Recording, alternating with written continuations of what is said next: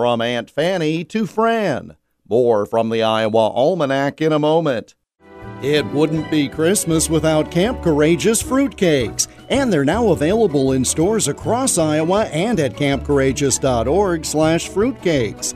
Camp Courageous fruitcakes are generously filled with cherries, nuts, pineapple, coconut, and just the right amount of cake batter to hold it all together. Best of all, proceeds go to support Camp Courageous near Monticello, Iowa. For a list of stores or to order online, go to campcourageous.org/fruitcakes.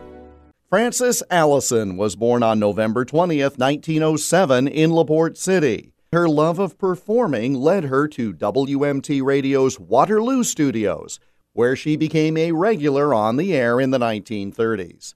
At the age of 30, she moved to network radio in Chicago as a staff singer and personality on the NBC network. She then became a regular on the Breakfast Club program and for 25 years portrayed Aunt Fanny, a small town gossip.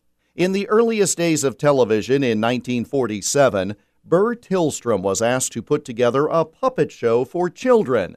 He asked Fran Allison to appear alongside his creations, and Kukla, Fran, and Ollie was born.